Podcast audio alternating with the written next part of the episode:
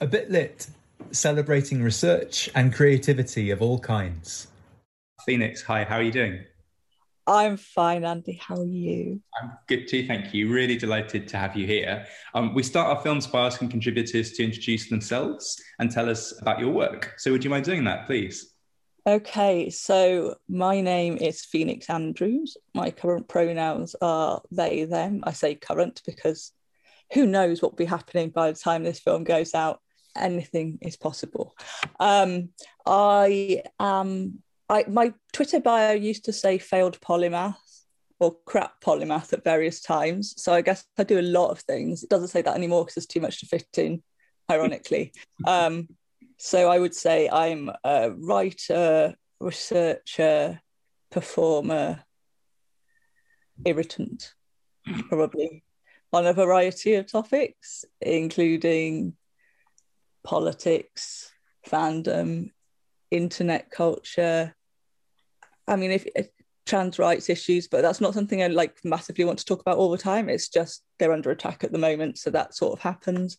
At any given time, you will probably see the most chaotic streams of content coming from me on various platforms. Like, like I know my brand is ed balls and bright colors but other than that uh, i think i confuse people because i don't strategize. And so i've been on social media since social media was first a thing right from forums onwards. And i've been on twitter since 2007 so yeah you you end up seeing stuff about wrestling about football about buttocks about cats goats. goats or ghosts? oh, goats. Yeah, I'm not really interested in supernatural, paranormal type stuff, but definitely like goats. And I was quite excited in the early days of all this Zoom stuff when people started having goats on their Zoom calls because there's a farm that will let you hire goats. I was, I was this is good. They, they've caught on to what people really want. It's not just the cats, it's not just the dogs, it's not just the cute little furry ponies, it is in fact goats. Um, great. Phoenix, I think we've made about 150 a bit lit films since COVID broke out, but that was the most wide ranging of introductions that we've had so far. That's because other people are professional, whereas I'm professionally unprofessional. Well, that, we love you for that, and that's why you're here. So that's fantastic. Um, uh, I don't quite know where to start. I love the fact that you're, you know, you're very strictly, despite despite the the wide range of things that you do.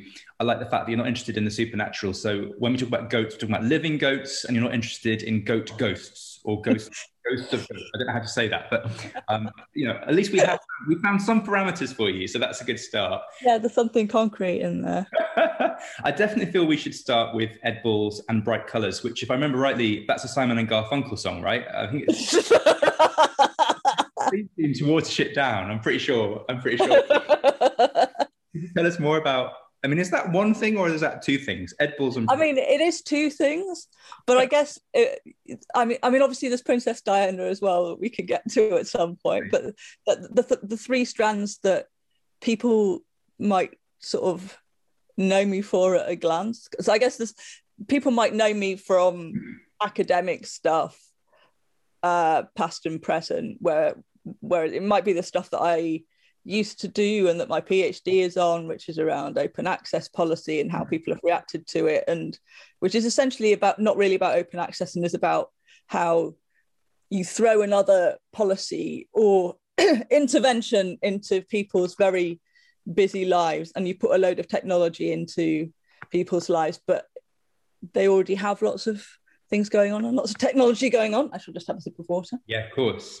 Yeah, yeah, yeah. Um, and so chaos ensues. And yet, a lot of the research about policy implementation doesn't really kind of account for that. So that's what my PhD is about. So some people would know me from that and from me being a qualified librarian, but then my academic stuff now is more about internet cultures and about politics and fandom, which mm-hmm. gets you to Ed, Ed Balls because I love Ed Balls, which started as a semi ironic thing and is now quite sincere, but it sent me down a whole research path, which has been very useful.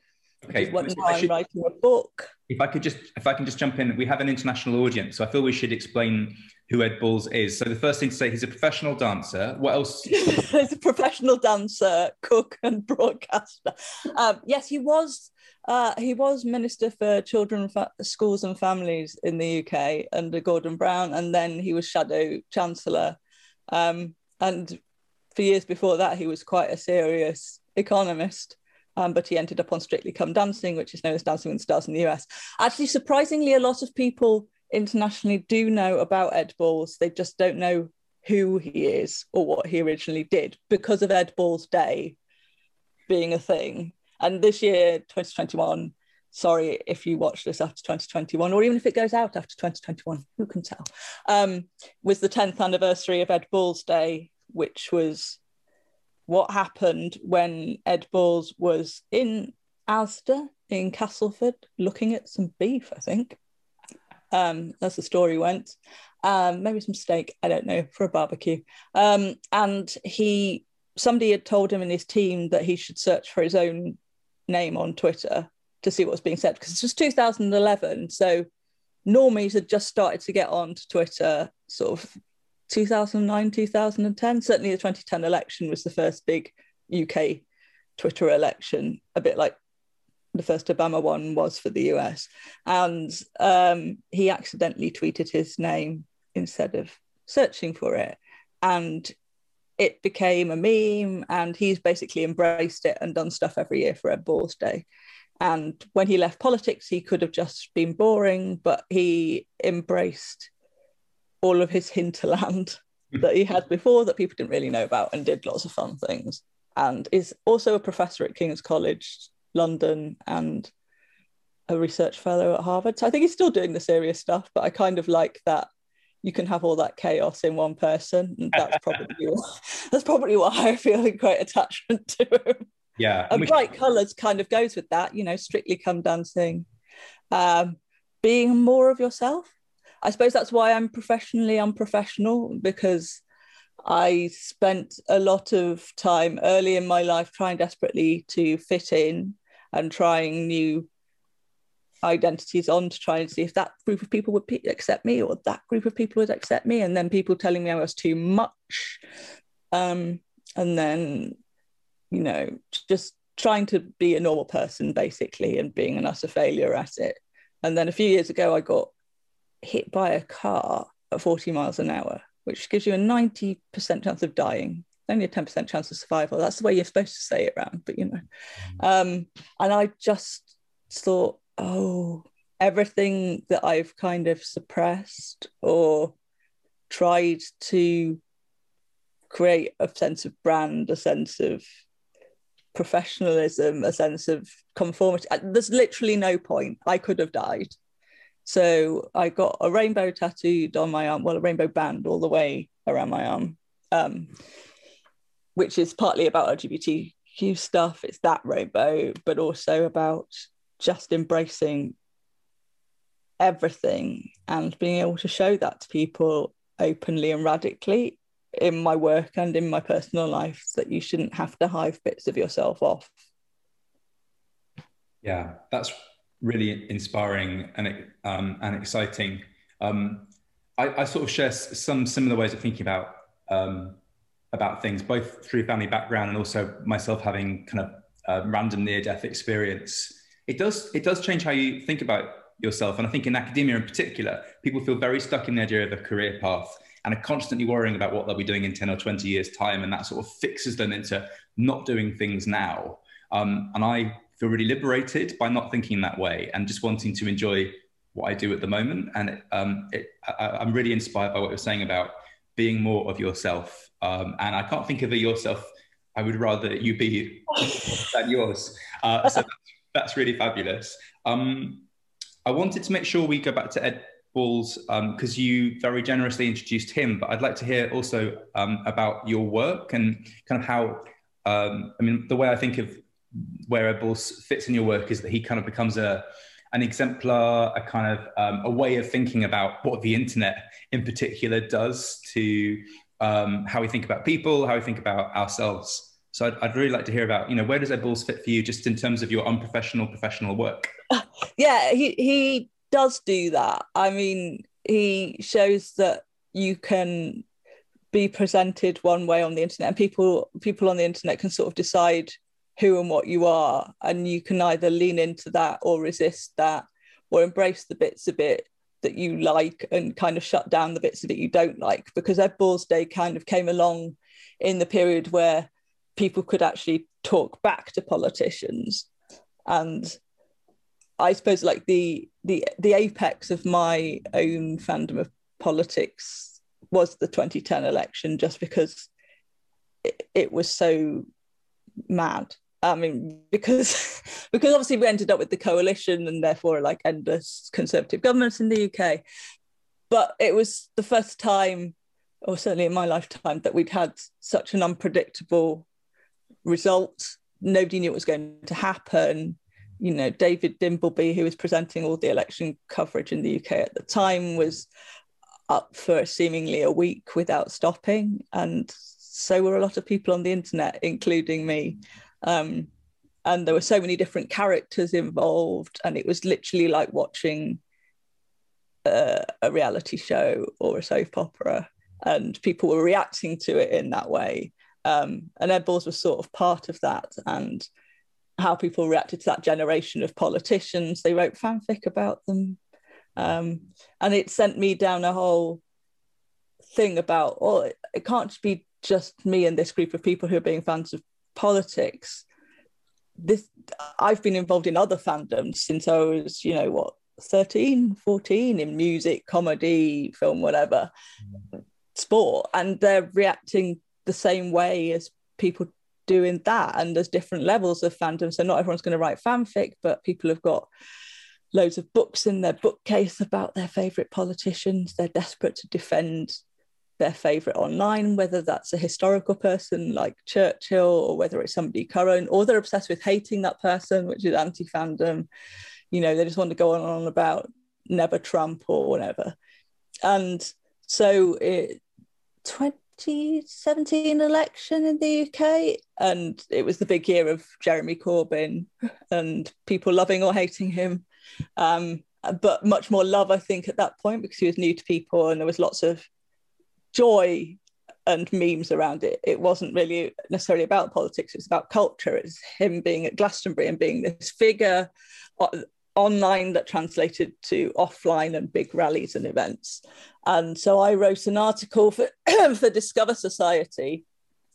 And this is sort of two years into my PhD or 18 months into my PhD about politics fandom. And it did start with Ed Balls because that year was the year I met Ed for like the second time.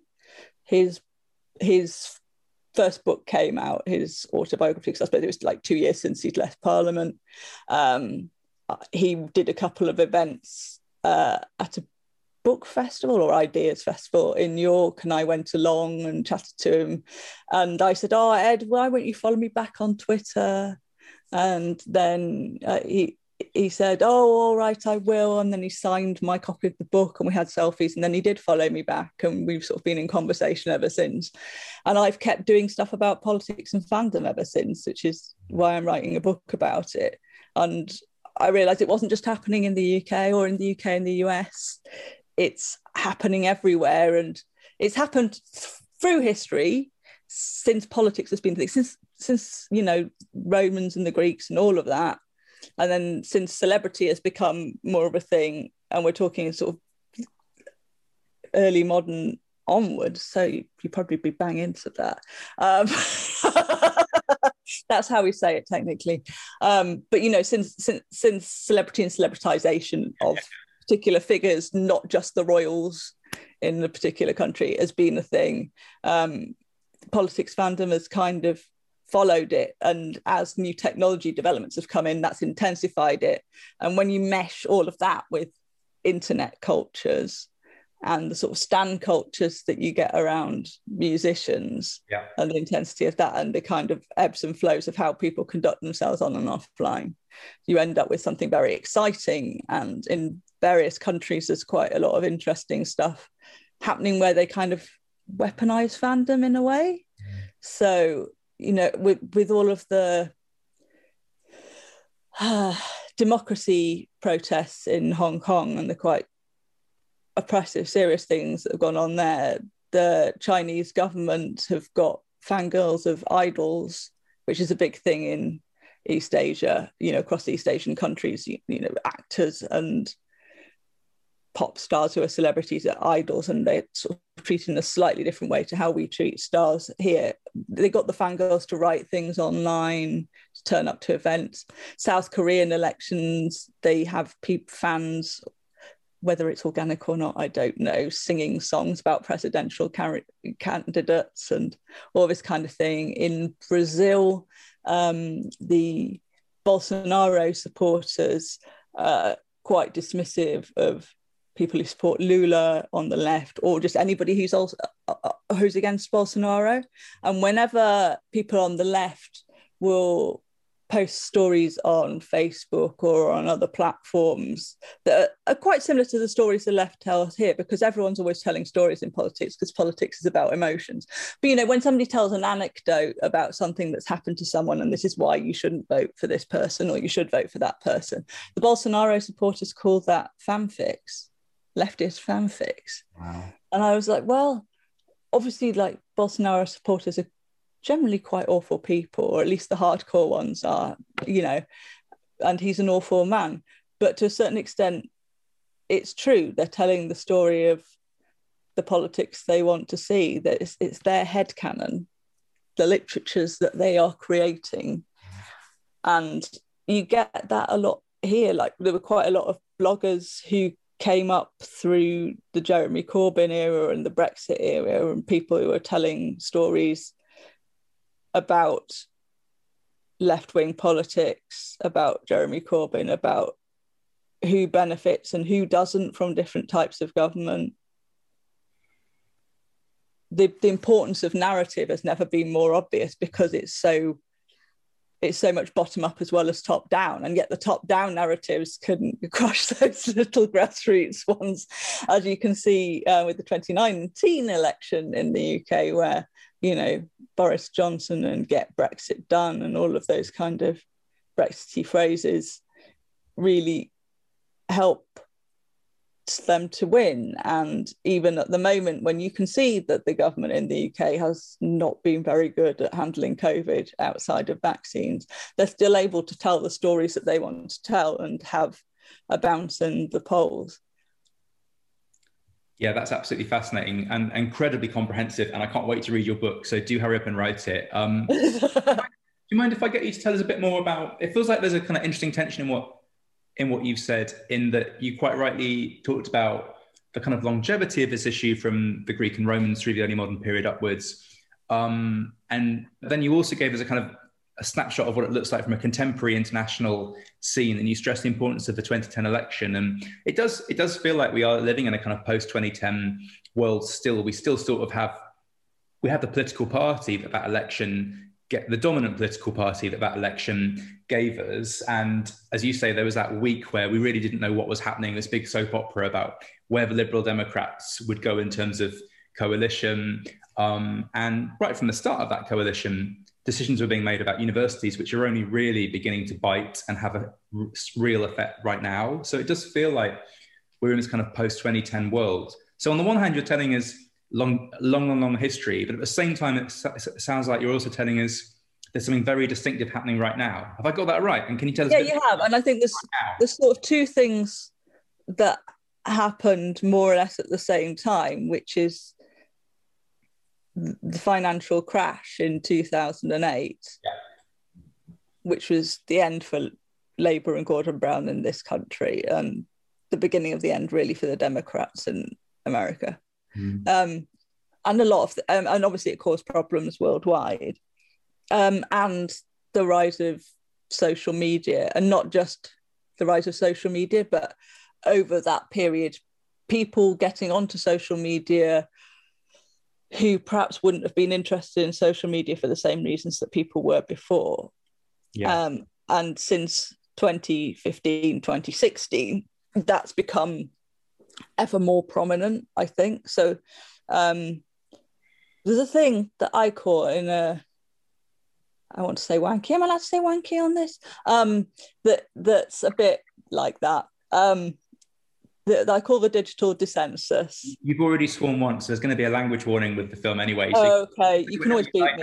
uh, yeah, there's a thing that I call the digital dissensus um, that I've written about. So basically, um, you had the post-war consensus, which is how you built the welfare state and collaboration between countries. People deciding they never wanted World War II or similar to happen again, but also, you know, broken populations in the countries that were involved in that war and needing to rebuild and having new, have new settlements that just changed people's politics and obviously increased increased um, voter franchise. You know, different people were able to vote after World War II, um, so it changed the political landscape, and that held for quite a long time. If you look at the politics, certainly in the global north, between then and then Thatcher and Reagan, that consensus was kind of holding for quite a long time. And then it obviously ruptured, it stopped working anymore. The 1970s were chaotic, hence punk and uh, the winter of discontent and the three day week. And you end up with Thatcher and Reagan and the Cold War liberals. And uh, that's the, what I call depending on who I'm talking to, I call it it's it's the liberal consensus or it's the neoliberal consensus. But either way, that's the kind of politics we had. We were trying to get developing states in the world and states that were post-colonial. There's a lot of post-colonial rather than decolonial stuff. I think it's a distinction. Um, we were trying to get everybody to have a Western-style liberal democracy. Everything was about free markets, individualization, pull yourself up by your bootstraps, a bit of a broken version of the American dream. Um, no such thing as a society. When New Labour came along, obviously they brought quite a lot of good social stuff, but economically, they still kind of held to a lot of what Thatcherism was. And that was the same in a lot of countries. And then, of course, the crash broke that. And we're seeing the fallout ever since. And so the digital dissensus is the the the, the period, the, the Gramscian period where, you know, we're in a post, we're into interregnum, nothing nothing is actually settled yet. And we're actually in a really long unsettled period, I think, because it's been a long time since 2008. And the coalition period sort of tried to patch together a bit of old and new, I think, in the UK. You know, it tried to have, uh, it tried to go, oh, we're doing innovation and digital things and some nice social progressive stuff and hug a hoodie and big society, but it's also a lot about austerity and brutal immigration policy. And I think you saw that with Obama and people like that as well. You know, it's it's really a very interim kind of politics where you're trying to manage the situation of the fact that the world has changed and people don't want things to have changed. Uh, they sort of do want change. They want change. They want hope, but they don't want their own situation to change people are dealing with a lot of ontological insecurity at the moment. And so in the in the digital dissensus nobody agrees on anything or a lot substantively. And what rises to the top it's all very fragmented and what rises to the top are the loudest voices but they aren't necessarily the biggest groups. Yeah. They might be the groups with the most institutional power mm-hmm. certainly on certain issues but and that's what drives a lot of the culture war stuff the media in the UK is particularly poisonous for that. Um, but it's it the, the, the digital side of things really intensifies it, and so a lot of people joined social media around 2015 16 because they really loved or hated Trump, or they really loved or hated Brexit, or they were really really obsessed with climate. So you've got a lot of people. It's partly generational. You know, a lot of those people are older who maybe didn't have social media before, or they did have social media, but they only had people they knew on social media. So if you went on to that generation's Facebook page or whatever. Everybody was people they knew from work or went to school with or was their actual friends and family. There are people that they had direct connections to. If they had a bit more than that, it might have been to do with their their business and they had some people that they thought would be useful business contacts. But suddenly they had a thing they really cared about and therefore their network grew exponentially, but they perhaps didn't have the years of the, the 15 or more years of being online before that without you know they didn't have the, they didn't understand the culture of the internet and how things work and i think that that's kind of led to a lot of the noise because people yeah. don't know how to behave yeah so kind of digital literacy i think is what you're talking to us about. And um, I, I, generally try and avoid the phrase social media because it just feels like a really odd description of a lot of different kinds of of platforms. And i think you're pointing to a, for us towards how the word social is really unhelpful that um, something like facebook is really a an extension of already existing social relationships whereas something like twitter I, I mean i often say to students twitter is basically publishing um, mm. You've got no idea who will read it. It will go out there into the public world. You will lose control of it. You have no ownership of um, where it, where it will go. Um, and that may be true for Facebook these days as well. I don't use Facebook, so I'm not sure, but it certainly felt like in its earliest days, it was about a kind of inward looking, pre existing, non digital community, whereas Twitter um, and other kinds of platforms are very much about essentially broadcasting and publishing. Um, and as you say, people are coming into that world um, thinking it will behave like another another kind of form, or even just like a newspaper, and not having the kind of um, the experience to navigate the kinds of information that then is coming at them, and that they themselves are um, continuing, furthering, putting out there further. Well, it's sort of it's sort of shifting again now, partly to do with um, how things are presented to you algorithmically. So obviously, we know on Facebook people were presented with things based on the algorithm to show them more of what they liked or more of what they engaged with, things that they were able to get angry about. And, uh, you know, obviously the things that are presented to you on Instagram or any of those things, or, or, or um, Facebook is Facebook, YouTube is a radicalization vector we know that there's been quite a lot of work published on the fact that the autoplay fu- function but also just the recommended videos can send you quite a long way away from where you originally started while being superficially on the same topic so you can be slowly drawn into things. Um, and we've seen that people can be drawn from very light vaguely right-wing contrarian stuff right all the way to the far right quite quickly. And the same with uh, other topics just getting harder and harder material. Um, but now but now there's newer platforms that are entirely driven by the algorithm. So you can follow people on your favorites on tiktok but that's not really the point of what you look at. What you look at is your for you page and that's driven entirely by your likes dislikes what you've engaged with what you've watched what you search for the most so it's not really about somebody being a star because you follow them. It's somebody being a star because their content content has engaged people and come up. And it's not really things can go viral without needing to have a big person find it and promote it. It's all very algorithmically driven, and it's a different way of it, looking at how you present yourself online. Yeah. And the other the other main shift that's happening at the moment is towards closed social media. So whether it's within a public platform like Facebook or Twitter, but private groups and private group chats, or things like WhatsApp, Signal, Discord servers. People are having these conversations that are uh, not necessarily with people that they know. So it's not like the old social. Um, and it's not necessarily it's not like a chat room in the olden days where anybody could drop in.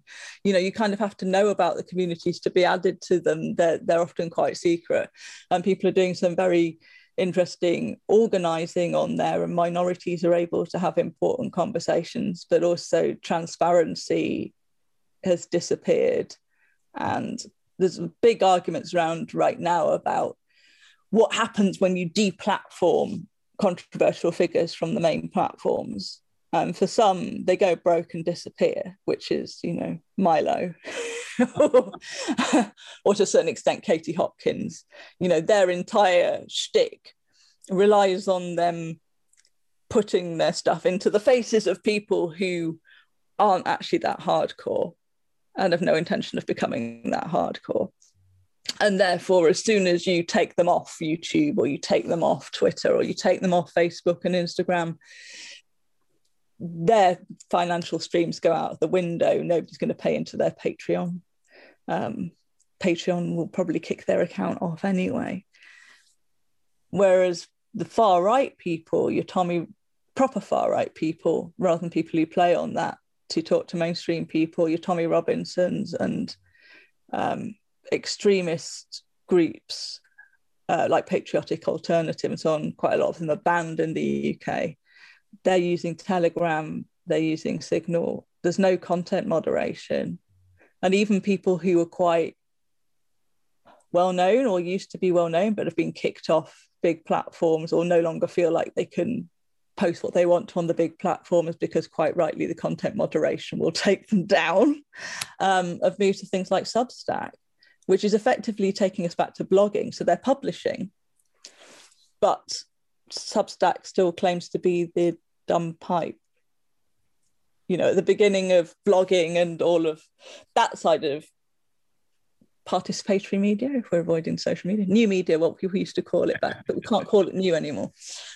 Um, web 2.0 all of it sounds very dated. Back in the beginning of that there were a lot of arguments particularly in the us and uk about platform regulation and whether or not platforms that hosted content were media companies or te- technology telecommunications companies.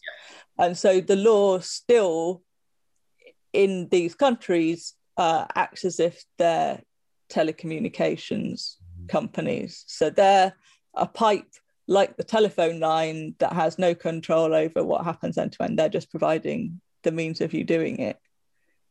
And it's becoming more and more obvious that that is untenable. So platforms that have been around quite a long time tend to have platform rules and content moderation that they don't necessarily apply all that evenly or all that well. And if you're well known, then it's easier to get away with a lot of stuff.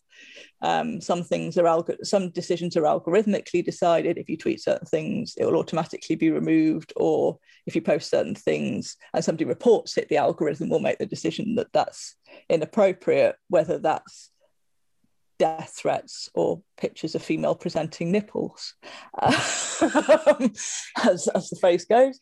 Um, and Facebook have an oversight board that made decisions about Trump. But uh, the newer platforms are kind of wanting to avoid content moderation, and that's part of their selling point. Mm. Clubhouse and TikTok and Substack just don't really want to.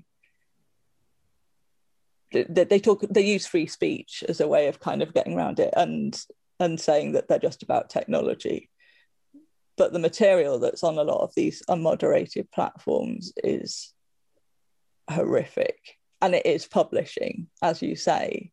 And it's kind of sad that at the same time as we're trying to have these difficult conversations about where the limits of free speech are and what platforms should be doing to keep minorities safe and people scream about mob rule but often the most powerful moms are people who already had institutional power and not coming from the bottom. It's often driven by major media figures and celebrities. Book publishers are having a sort of generational war about whether publishers should be publishing certain people and younger and more precarious people who work in publishing may not want to work on books by Sean Hannity or Donald Trump or J.K. Rowling because they don't agree with these views and they don't think they should have to work on this stuff. They have strong ethics, and the publishers are shouting about free speech and publishers should always be able to publish things. And Julie Burchill will always find another publisher, even if it's a literal fascist after she's been turned down. It's all about the reputation of the publisher and not about ethics. Yeah. That's what I think we're having some quite long overdue conversations right now about free speech and what the role of a publisher is and what literature is meant to do and who has a right to be published where. Yeah, this is all really powerful, Phoenix. I'm, I'm really grateful for where you've taken us. And I want to make sure before we finish, we move on to one of the other topics that you so generously gave us. But I love the idea of a head canon of people kind of creating uh, kinds of literatures that they want to engage with. And now you've brought us on to the other, the other kind of side of that, the starting point of that, which is about who is producing those literatures, who is enabling them to be put out there in the first place. And I love the idea of 2008, 2015, and I guess probably now 2020, 2021 yeah. as being really core moments for thinking about the rise of social media. And I've never really thought about social media and the financial crash together. So I'm really grateful to you for getting us to think about about that. You used the phrase the, an interim kind of politics, and I wonder if that's sort of where COVID forces politicians, you know, whatever their their normal pol- political uh, way of working might have been, it must feel like COVID, for all the kind of long term effects it's going to have. It's going to be an even bigger version of 2008, I presume, but it also must also must feel like a short term interim period of having to reorganize everything um, so I really value everything you've given us there. And at the start of the film, you gave us so many different topics, and it's not often I turn down the chance to talk about goats or buttocks, but we, we have a long going um, series on professional wrestling on this platform. So um, I'm particularly keen to take up your offer of thinking about about wrestling. Can you tell us a bit more about um, your relationship with wrestling? Uh, is this part of your writing work, or is this um, something that you're you're doing as a practice, as a sport, as a technique? What, where are you at with it? Well, where where I am with it is before before COVID, BC, new BC. um, in the early modern COVID period, um, I was doing some professional wrestling because I'd always wanted to train in it, but I'd heard bad things rightly about the local wrestling schools um, they were quite expensive and difficult for me to get to, but the culture is quite cis het. And obviously, over COVID, we a lot of stories, Me Too stories, came out about professional wrestling. So I guess I was right to be wary. The things that I'd heard uh, from then speaking to female and queer and people of color wrestlers, um, yeah, it was all true. Um, but a artist, a trans artist called Ro Hardacre, had got some funding to train queer people in wrestling with a wrestler, Hannah Lawless. And I was training every week, and then we had to stop, and we hadn't done that many weeks. So I, was learning how to do holds and throws, and I was very excited.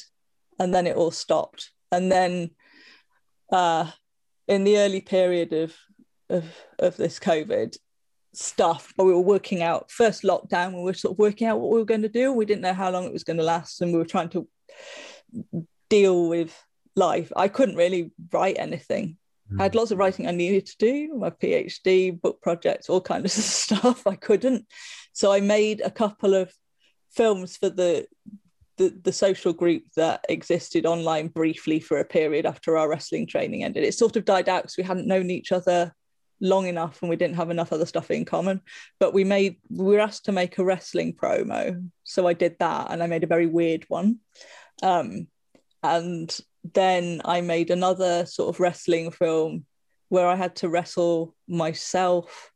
Uh, i wrestled with a dummy uh, a dummy of tony blair. Um, You said that without was... conviction. You said that as if it might not be true. uh, well, it had a Tony Blair mask. Um, I do have a Boris mask to put on it, but I never made that film. Um, so yeah, I was trying to work out how you could make wrestling content without having anyone to wrestle. Yeah. And before before all before I actually learned how to wrestle, which I can't remember any of it now because I haven't done it and we didn't get that far before covid kicked in. It was only a few weeks. Um, i brought wrestling into drag performance i was doing. So i did, i've got a routine that i've done with a friend that we would like to reproduce. It's about adrian street and has adrian street and his dad that famous photo that mm. Jeremy Deller is often presented. Jeremy Deller is one of my favorite artists, and so it you, it has me dressed dressed as Adrian Street, and I will send you images. Uh, and um, because Adrian Street has released a lot of albums of music, I will have you know. So okay. Me lip syncing, doing drag as Adrian Street, then transforming into and with his dad transforming into Zoolander, because Zoolander and Zoolander's dad had a similar relationship to Adrian Street and his dad, and then transforming from Zoolander into Ed Balls, who played Zoolander in one of his Strictly Come Dancing dances. He was doing Blue Steel and, all of this. Um, and he's holding out for a hero dance that he did not as Blue Steel, that was, you know, as, as a knight but I, I worked that into the routine. and that also incorporated the fact that Ed Balls made a documentary series about travels in Trumpland. He was meant to be going back and redo doing a second series like post Trump, but obviously COVID put paid to that, um, where he did some professional wrestling as the British Bruiser. Hmm. Wow. So I kind of it all comes my, my my drag is incredibly conceptual and a form of literature. Um, but I, I draw things together that people perhaps hadn't thought of having relationships with each other, but very clearly do to me. Yeah, yeah, yeah. That's absolutely fascinating. I feel like I should do a shout out for um, another a bit lit film with the brilliant Claire Warden, who is a um, wrestling researcher and also a co-producer of um, Wrestling Resurgence, an amazing company in the Midlands, which thinks really hard, I think, about inclusion and who is excluded from traditional forms of of wrestling. And the reason I bring Claire up is in her film, uh, which you can find elsewhere on the A Bit Lit website if you search for it. Um, she talks about Trump as a wrestler, and you know, wrestling was yeah. a really formative part of Trump's career, but also that his political idioms, his habits of giving opponents uh, ridiculous nicknames, come straight out of the professional wrestling world. She's really fascinating on that topic. Um, and yeah, yeah, I mean, he's in the Hall of he's in the Hall of Fame, which is why Balls did the did the wrestling thing. But also, there's been quite a lot written about modern politics being like professional wrestling, not just Trump, but the fact that you have heels and faces, that you have chants, that the audiences are primed to react in certain ways, particularly events. I mean, I've been doing a bit for the book about rallies and mm-hmm. sort of the history of rallies. Again, going back to the Romans and the mob and all of that kind of thing. But if you look at the way that Mosley used rallies, it, it's really fascinating because lots and lots of politicians of lots of different political stripes have built off what he did around rallies that bears a lot of resemblance also to professional wrestling. And I went to a Brexit party rally, sort of peak 2018 Brexit vote chaos. Um, I went to I went to the Brexit Party rally, and the next day I went to a People's Vote march. So it was you know both ends of the spectrum, but that was full on wrestling. Like that, they had the lights, mm. they had the intro music, they had stuff flashing up on screens. Um, Richard Tice came on to 20th Century Schizoid. like um, I think Farage came onto the final countdown people were screaming and waving flags for Ann Widdecombe, who was also mm. striding the stage like like a heel. Yeah. I mean, I, I, feel I should say for listeners who are not familiar with wrestling terminology that when you say politicians are faces and heels, and they'll be thinking, well, everyone has goodies and baddies, goodies and baddies. good guys, bad guys, good guys, bad guys. I guess the other thing too, we should wrap up in a moment. I should say Phoenix, but I guess the other thing yeah. too is that um, uh, the last six years in particular has felt really inhospitable to female leadership, even even in places like the UK and Germany, which has had female leadership. It feels like Brexit and Trump have has really promoted a very particular kind of aggressive male voice, not just in the shape of Brexiteers and Trump, but just in general seems to have kind of. It's all about strongman yeah. culture. So it's it's not even just male; it's a particular yeah. form of performing masculinity mm. um, that's uh, yeah aggressively heterosexual in most cases. Yeah that's you know P- putin was doing it but then now it's like the norm. Yeah. Yes. That that's just that's just how it is. And you e- even people who are gay within that are performing ultra mask, I guess. On the Brexit side, you know, Darren Grimes and people like that, um, Tom Harwood, but um, also I think sort of in the media side, if we're going to go round it off with a bit of pub- like publishing, the anti-Stonewall, the charity for people who are outside the UK, it's our major LGBT charity um, campaigns in the UK mm-hmm. involve people involve people who were founders of Stonewall. And yes, they were there, but there were quite a lot of people at the start of the Stonewall charity in the UK. And um, there are some of those people who are very, very anti-trans, who are also who are also really kind of anti same-sex marriage and anti a lot of things. They were really only interested in certain forms of queer liberation. Yep. And now when they write columns, people like Simon Fanshawe and Matthew Parris, they are doing war on woke culture war type stuff in a very aggressively masculine mm. way. Mm. Oh, you're erasing the lesbians, says man. Um, while also kind of complaining about Gypsy Roma traveller people, complaining about fundamental rights. That was Matthew Parris's last one.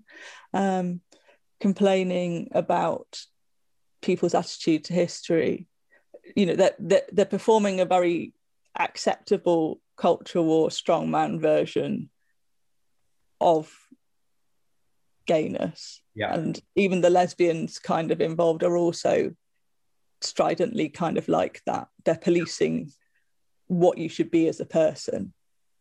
Meanwhile phoenix we've got you fabulously burnishing how to be a very successful failed polymath. So um, uh, I'm pleased that for this film we've platformed yourself and not any of the people we've just been discussing. Um, I'm sorry to cut it short. I, I, wonder if maybe we need to have many, many sequels to this film. We need to bring you back for Bottoms and Goats uh, at some point. Oh, yes, we need to do a whole series on buttocks. I am fine with that. Uh, really wonderful to speak to you for now, though. Thank you so much. Thank you.